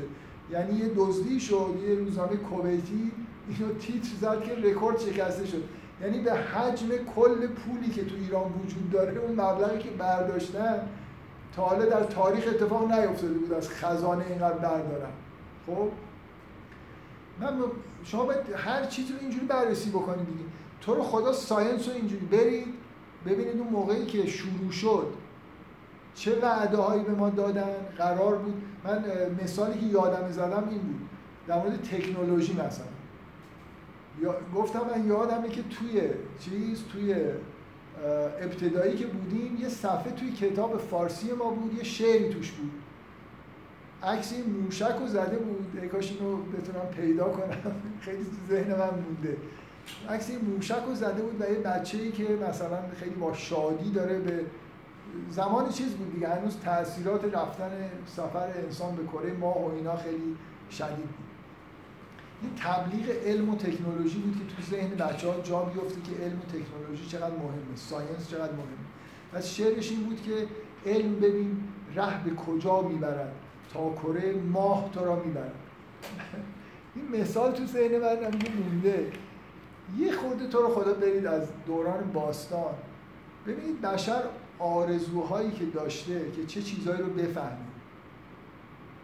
چه چیزایی از نظر علم دانش براش مهم بوده و چه چیزایی از لحاظ تکنولوژیک و به چی برسه براش مهم بوده. یه مثل همین سال 57 یه لیست تهیه بکنید، 99% چیزایی که ساینس و تکنولوژی بهش رسیده از همون نوع ATM موبایل هم که از کسی نمیخواسته. مردم کجا آرزو داشتن برن توی ماه؟ آرزوی پرواز به معنای اینکه بتونن مثل پرنده ها بپرن داشتن. واقعا نقل و انتقال سریع مهم بوده برای بشر همیشه، ولی مثلا رفتن به کره ماه یه نفر بگه رفتیم اونجا آدم. ببینید مسئله اینه، یه رژیم سیاسی هر چیزی، هر پروژه‌ای در دنیا کسایی که اجراش میکنن دوست دارن بگن ما موفقیم، برای خاطر اینکه حس موفقیت مهمه برای اینکه پروژه ادامه پیدا کنه. بالاخره ساینس و تکنولوژی باید پول بگیرن از یه جای، دانشگاه باید بگن ما خیلی پیش رفتیم و همه آرزوهای بشر رو داریم بهش میرسیم. بشر مثلا عمر جاویدان میخواست.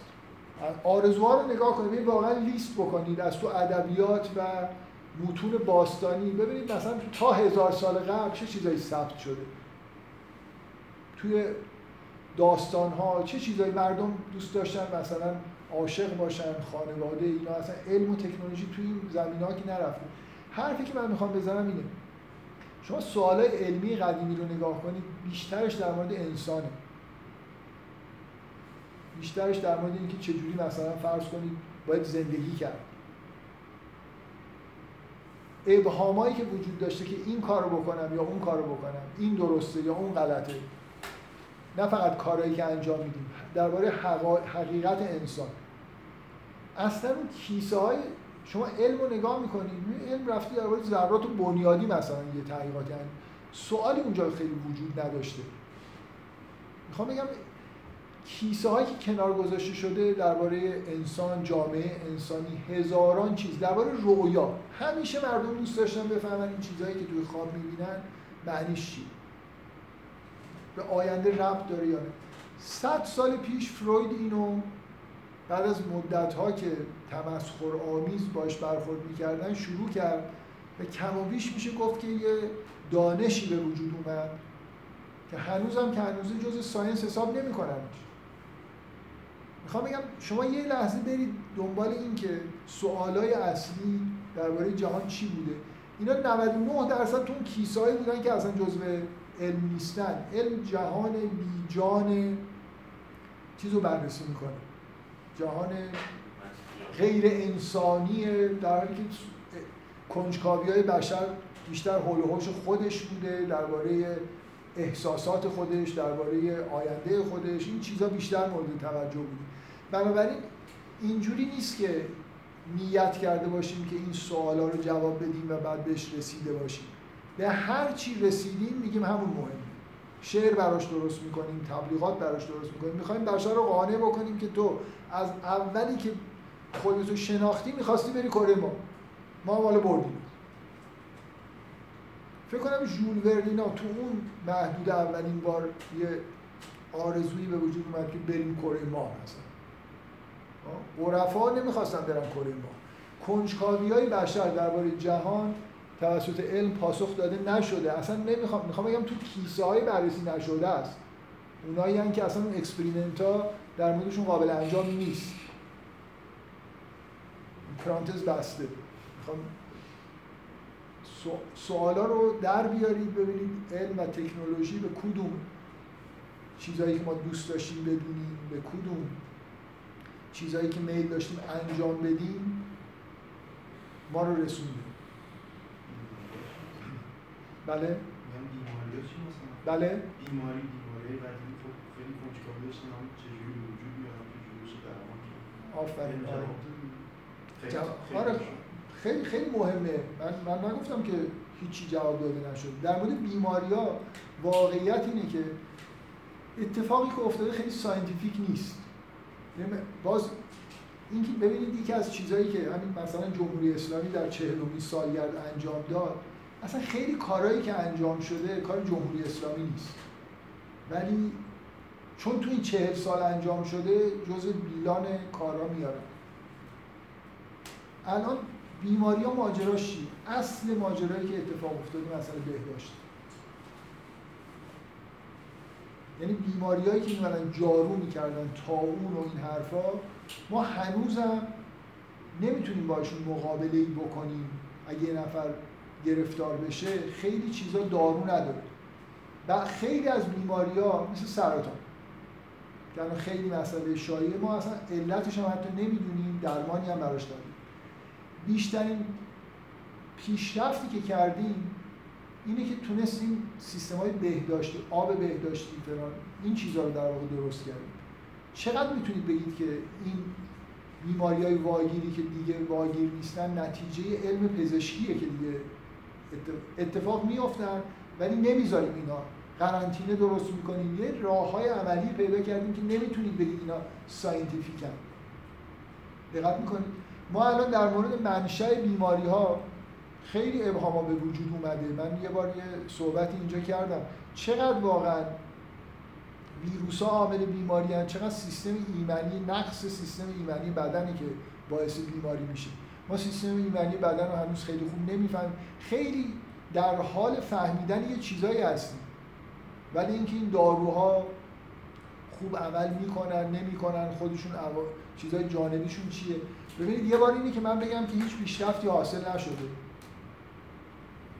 من اصلا کلا این ادعا رو نکردم، گفتم لیست بکنید ببینید که آرزوها و مشکلات بشر، ایشون داره در مورد مشکلی که خیلی‌ها دوست داشتن که اینو در واقع نبینن صحبت می‌کنم. ما جلوی بیماری‌ها رو نتونستیم بگیریم، همه بیماری‌ها رو نمیتونیم مداوا بکنیم، ولی خب به نظر میاد که مخصوصاً تو زمینه بهداشت، من تأکیدم اینه، تو زمینه بهداشت پیشرفت‌های بزرگی کردیم که ساینتیفیک نیستن، بیشتر برمیگردن. مثلا شما یه ویروسی ایجاد میشه به اسم سارس، یعنی نمونه ایه که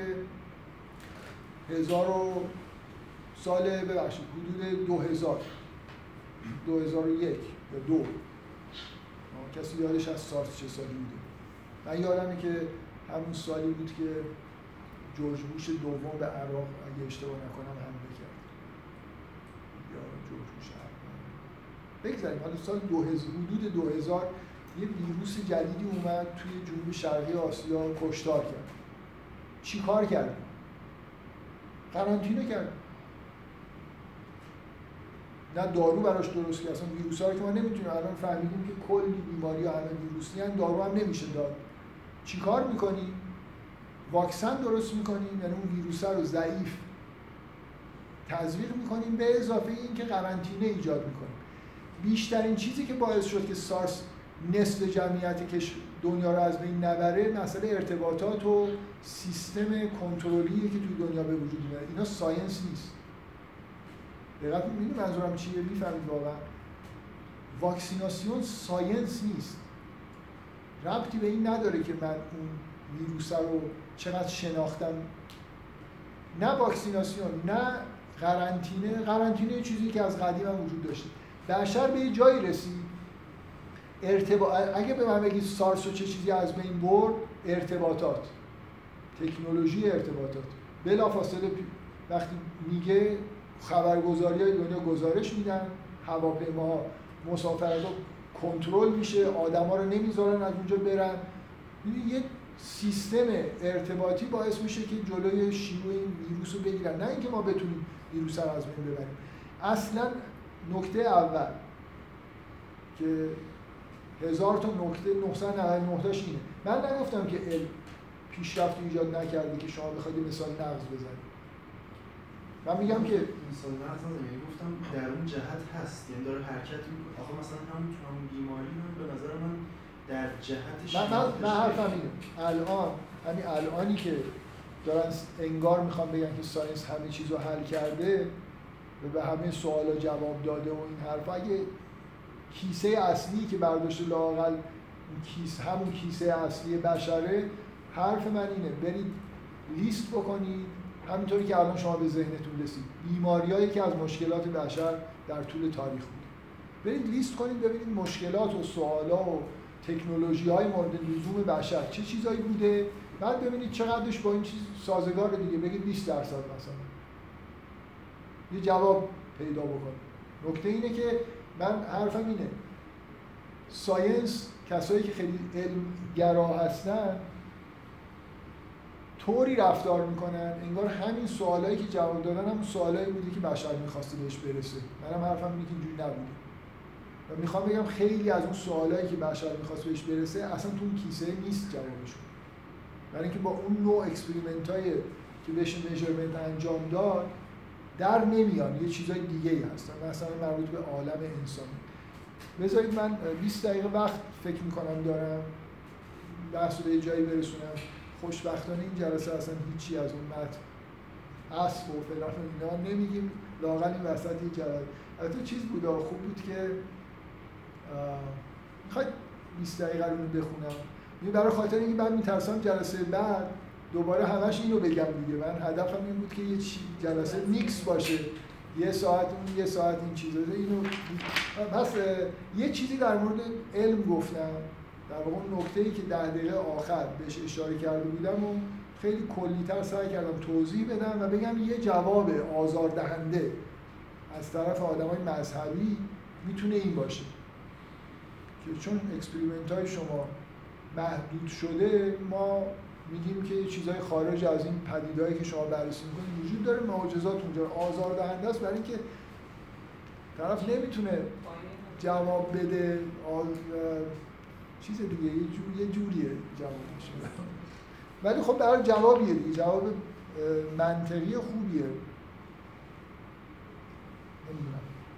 و جواب طرف مقابل هم تنها چیزش اینه که باید بگه که همه چیز تو این کیسه است و آنها نشو در آوردن و اگه اینو نتونه بگه اصلا کلا. من مهمتر از همه چیزایی که درباره علم از اول این جلسات گفتم اینه که تو این جلسه من میخوام تاکید بکنم این توی این فضای جواب دادن به نمیدونم یه سوال کم و بیش بی ربط خیلی تلف نشه. اونم اینه که هر چی از علم نتیجه فلسفی و مذهبی و غیر مذهبی میخواد بگیری باید اساسش این هست که علم خیلی پیشرفت کرده، همه چیزو تقریبا در آورده، چیزی یک کیسه است، توی این کیسه هم چیزی نمونده. اگه 100 تا کیسه است یکیشو برداشتی از 99 تا گلوله توش هم یه دونه رو در آوردی اصلا چیزی نمیتونی بگی.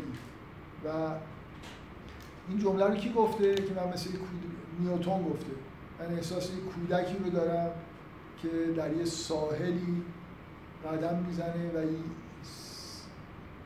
گوشماهیایی که مثلا این صدفایی که اونجا بوده رو چند تاشو برداشتم نمیدونم نگاه کردم، یه چیزی حسه در آخر عمرش این گفته که تحقیقات علمی من اینه که مثل اینکه توی یه ساحلی هم یه بازی کردم چند تا گوشماهی رو نگاه کردم. اگه حس شما نسبت به ساینس امروز این باشه هیچ نتیجه ضد مذهب، هیچ نتیجه فلسفی ازش نمیگیرید. حسشون این نیست، حسشون اینه که یا کارو تموم کردن یا دیگه چیزی نمونده تموم کردن. و این خیلی ادعای واهی مذبوحانه از این کلمه‌هایی که توی رادیو تلویزیون زیاد میشنوید، ادعای عجیبیه. اگه مواجه بشم باهاش فکر میکنم خجالت میکشم بگم ما اینجوری فکر میکنیم، ولی ته همه ادعاها همین هست. یعنی از اینجا میاد که حس اینکه علم همه چیزو تموم کرده وجود داره. خب اینو خوندم که این حرفا رو زدم که زمین لرزه نه این نبود.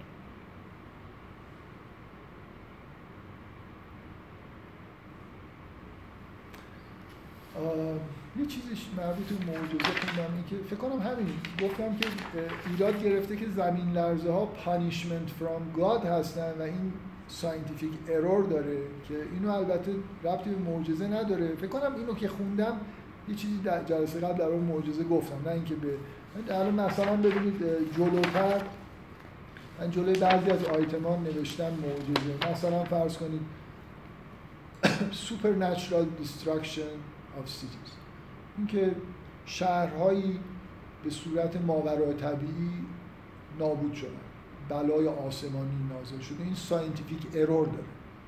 یا همینجور جلو برید درباره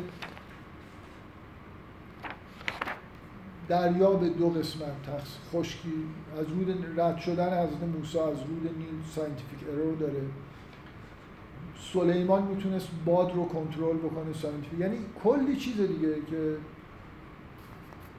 کلی چیز هست، پدیده های معجزه آسایی که دیندارا بهش معتقدن در قرآن، در بایبل و در همه ادیان، حتی در نهضت‌های عرفانی تحت عنوان کرامت این چیزایی گفته میشه. همه اینا خب میشه گفت ساینتیفیک ارور داره. چرا؟ برای اینکه با اعتقاد به این که واقعا چراش هم خود سخت گفتنش، با اعتقاد به این که جهان از این قوانین لایتغیری پیروی میکنه سازگار نیست. مثلا چجوری مثلا اگه قراره این آب کنار بره، یه نیرویی باید اینا رو کنار ببره و ما میدونیم که بشر یه همچین نیرویی نمیتونه تولید بکنه. عصای موسی چیز عجیب و غریبی توش نبوده که مثلا بتونه، ظاهراً چیز دیگه، یعنی عصای توش چیزی کار نذاشته بودن. اینایی که معتقدن به این که پیامبران در واقع فرستاده موجودات فضایی هستن، اینا احتمالاً توضیحشون برای این معجزات اینه که نه، توی عصای موسی یه چیزایی بوده. میخندید شما چرا؟ نشنیدید که حالا از این حرفا؟ آره، یکی اون آقای فوندانیکن که اون کتابای عرابه خدایان اینا نوشته، میگه که تابوت عهد یه پیل الکتریکی بوده و توضیحاتی هم که در مورد ساختش هست همین رو نشون میده. و موجودات فضایی مثلا به موسی میگفتن که اینو بساز، بعد خب حالت برای مردم اون زمان حالت معجزه آسا داشته دیگه، یه مثلا نزدیکش میشدی جرقه میزده، مردم میگفتن خدایان خشمگین شدن، خدا ببخشید خدا یهوه خشمگین شد و این حرفا. بنابراین این حرف که معجزات وجود داشتن ولی به صورت تکنولوژی بودن، یعنی موجودات فضایی میومدن یه چوبی یه عصایی میدادن از موسی نمیدونست توش چیه، بعد وقتی میگفتن بزن تو آب یه سیگنال میفرستادن اون کار میکرد و مثلا آب شکافته میشد. حالا چجوری تبدیل به مار میشدن؟ تکنولوژیشون بالا بوده دیگه. موجودات فضایی هم شما چی میدونید؟ موجودات فضایی چی میدونن؟ خب نباید از لحاظ علمی بگن غیر ممکنه؟ نمیگن، من میگم سخته که بگیم ارورش کجاست. همینه که خب یه نفر ممکنه بگه که چه میدونم عصای آره یه چیزی بوده، یا من مثلا میگم خیلی از آدمای مذهبی معتقد نیستن که اینجا معجزه به معنی اینه که علتی وجود نداشته. میگن که مثلا یه پیامبر یه چیزایی داره، یه ویژگی‌هایی از نظر روانی داره که میتونه یه کارهایی انجام بده. مثلا یه لحظه فکر کنید این راست باشه که یه آدمایی میتونن قاشق چنگال با نگاه خودشون خم کنن. خب همین رو تعمیم بدید، اینکه این یه لحظه گفتم فرض کنید که این راست باشه. فکر می‌کنم اکثرا قبول ندارن که این فیلمایی که منتشر میشه راست، اینا شعبده بازی.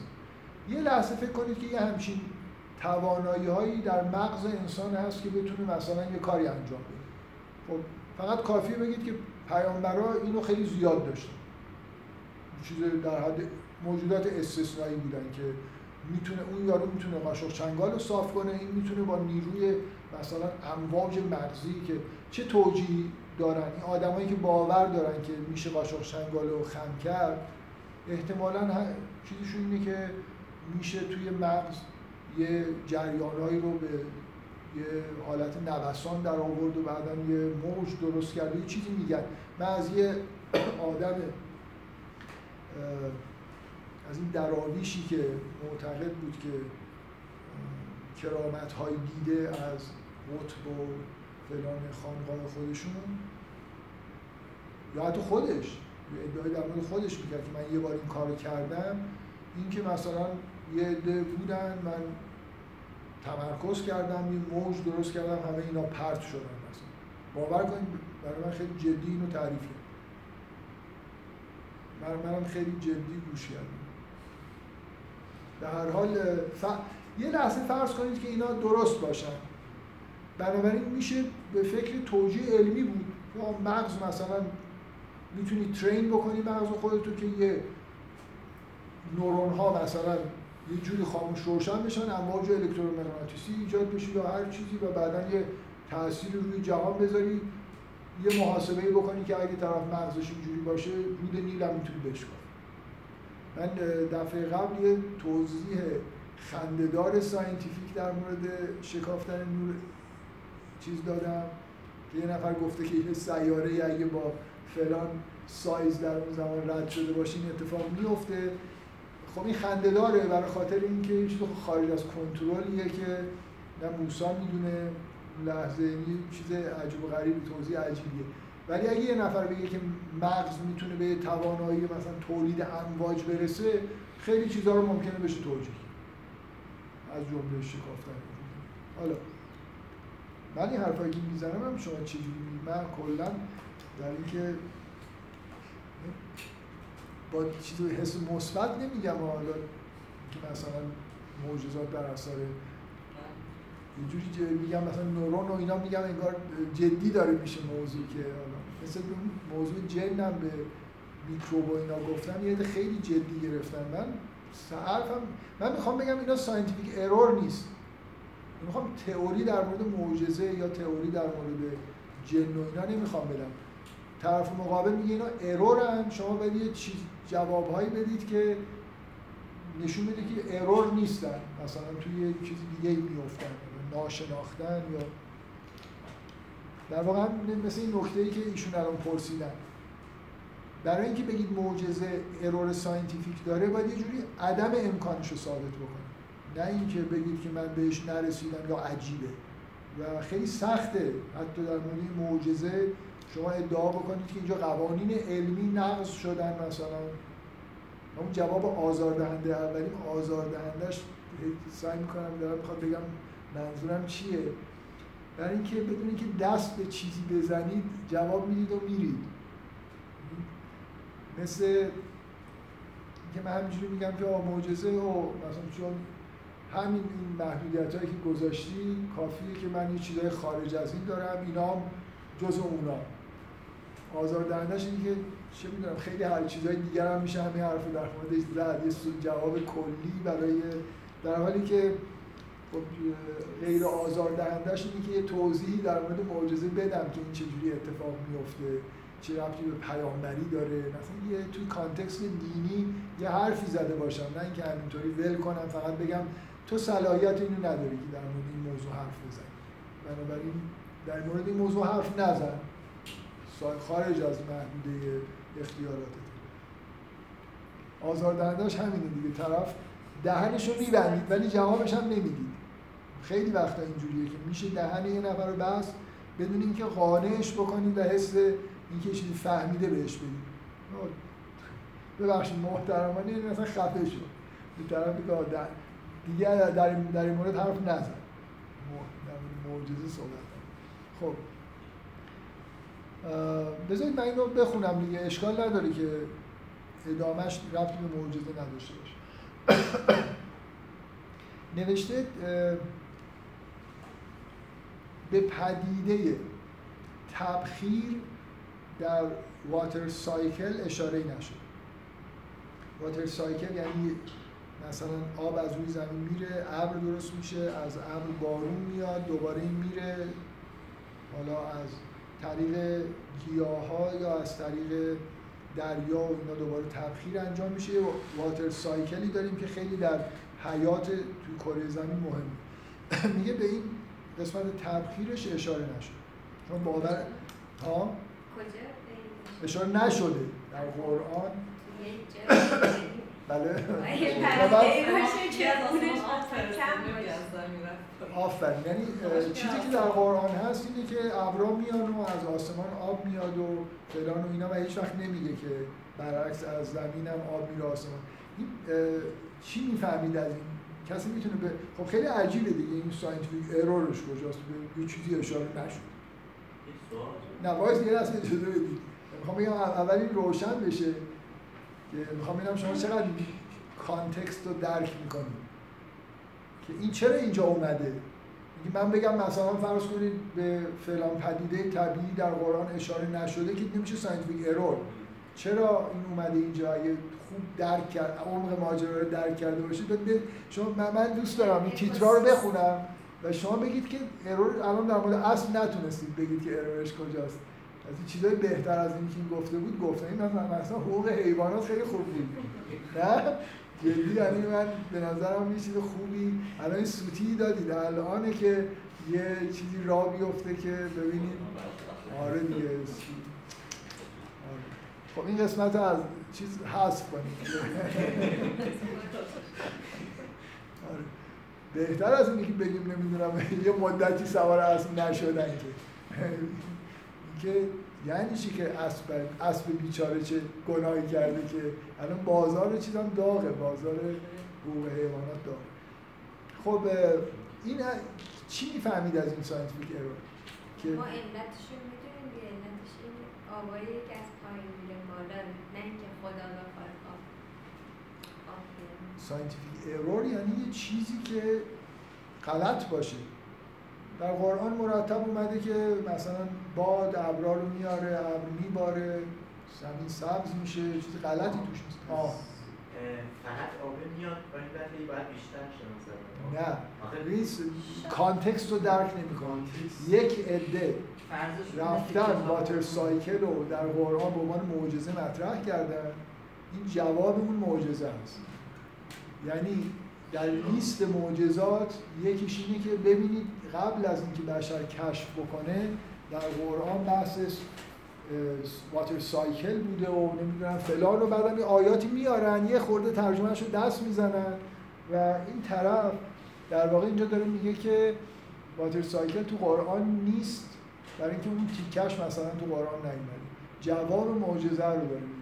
همونطوری که بعضی از معجزات این کانتکست معجزه تراشی و ایرور تراشی رو درک بکنید، معجزات هم بعضیش که عجیبه نمیفهمید اینو برای چی یارو داره میگه، برای اینکه ایراد گرفتن طرف به جای اینکه ایراد رو برطرف کنه پاتک میزنه معجزه درست میکنه که شما مثلا جنین شناسی قرآن زیاد روش چیز شده تبلیغ شده که معجزه است. اینی که یه عالم حالا به عنوان ایرور میگن خونسا میشه دیگه به جای اینکه جواب. وقتی شما در وقت دفاعی هستی هر چقدر خوب دفاع بکنید طرف میگه اون بالاخره آها عجب چیز جالبی بود، ولی وقتی بگید آها معجزه جنین شناسی پر از غلطه به جای اینکه معجزه نیست که هیچی، پر از غلطه. یه جوری آدما که ذهنشون قدرت تحلیل نداره لااقلش این وسط وای میسن. حالا نه معجزه است نه غلطه. اینجا ماجرا اینه یه تبلیغاتی وجود داره که بحث واتر سایکل تو قرآن خیلی خوب مطرح شده و فلان آیه اینو میگه و اون، اینم داره میگه که این قسمت بخار شدنشو تو قرآن نگفته، اینو یه آیتم کرده. ماجرا اینه. خیلی خوب نگفته چون تعهدی من ندارم که بگم معجزه‌ای در واتر سایکل تو قرآن اتفاق افتاده، اینو میپذیریم با چی میگم با تیب خاطر، اصلا سراغ آیات و بحث و اینا هم نمیریم. بهتر یه چی بازیه اینم کانتکست همینه. کوه‌هایی نمیدونم از در آسمان. یه آیه تو قرآن هست که اینم جزو معجزاته که به پدیده بارش تگرگ اشاره میکنه و اگه بخونید اون چیزا رو، من یه بار توی سوره نور رو که داشتم، این آیه تو سوره نوره، در مورد سوره نور جلساتی داشتم، به این آیه که رسیدم یه متن اصلا اینایی که میگن معجزه است رو خوندم برای خاطر اینکه جالب بود واقعا که تگرگ چجوری میاد، مثلا چه اتفاقی میفته. فکر کنم اونجا هم گفتم که اینجور چیزا معجزه نیست. یعنی موزه این که نمیدونم ببینید اینجا معجزه اتفاق افتاده این موقع نگرفتم.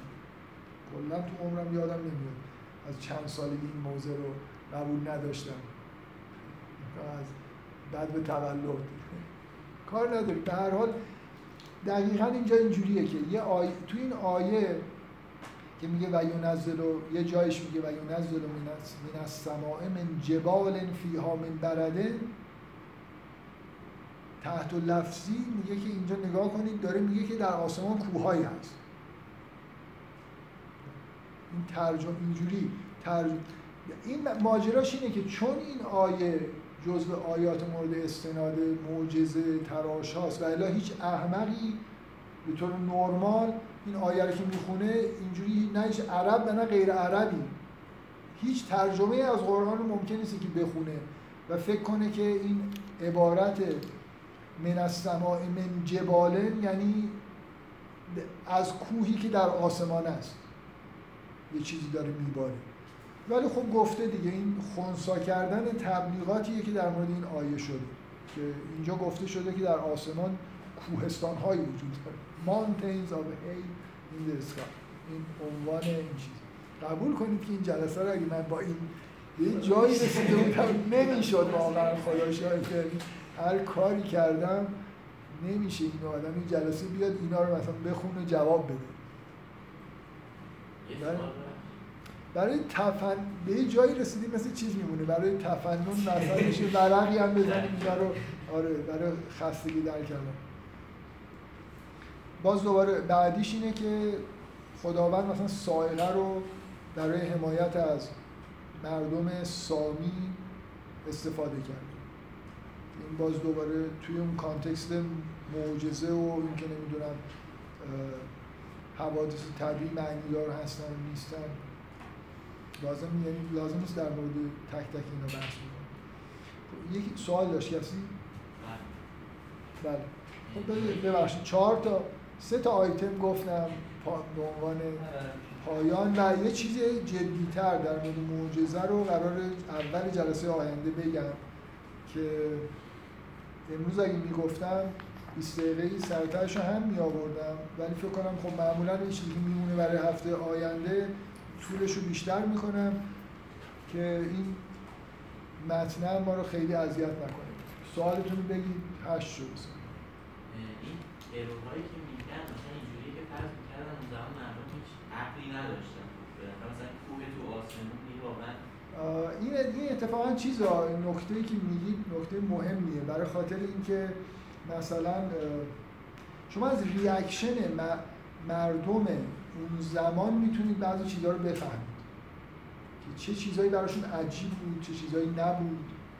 یعنی بالاخره یه چیزایی در تاریخ ثبت شده و نه در عربستان نه در هیچ جای دیگه ای من فکر نمی کنم حتی توی داستان جک و لیلیای اسرارآمیز کوه در آسمان نیست.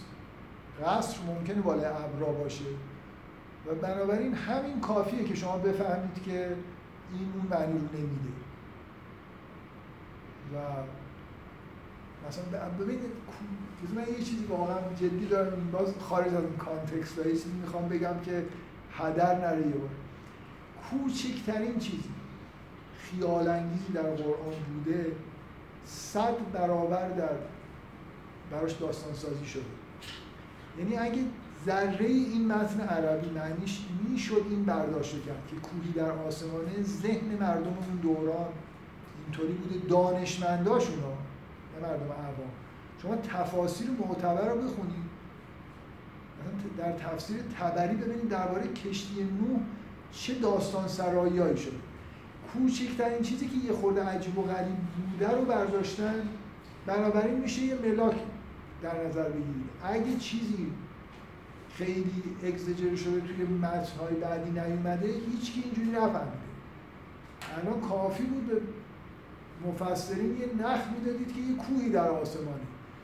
این که این کوه کجاست نمیدونم جنسش چیه پیغمبر داشته میرفته معراج از روی این کوه رد شده داشته میافتاده 1000 تا داستان در موردش در میومد. هیچ کسی اینو نفهمیده که هیچ داستانی در موردش نیست. وگرنه دقیقاً اون جاهایی که حالت عجیب و غریب داره خیلی مورد توجه مردم بوده و دوست داشتن این چیزا رو. الان برای ما عجیب و غریبه، نمیدونم ساینتیفیک ارور. اون موقع عشق اینو داشتن که چیزی بشنون و دورش داستان. میگم کافیه شما معراج.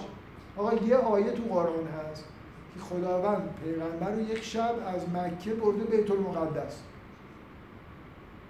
فکر کنم یه ژانر به وجود اومد دیگه، معراج نامه، که چه اتفاقایی افتاده، اصلش چجوری بوده، بعد رفته آسمان ها رو یکی یکی رفته بالا، چیا دیده، اصلا مجموعه معراج نامه ها رو شما مشترکاتش رو حذف بکنی، من قسم میخورم 10 جلد کتاب کلفت میتونید در بیارید که چه اتفاقایی اون شب افتاده برای پیغمبر.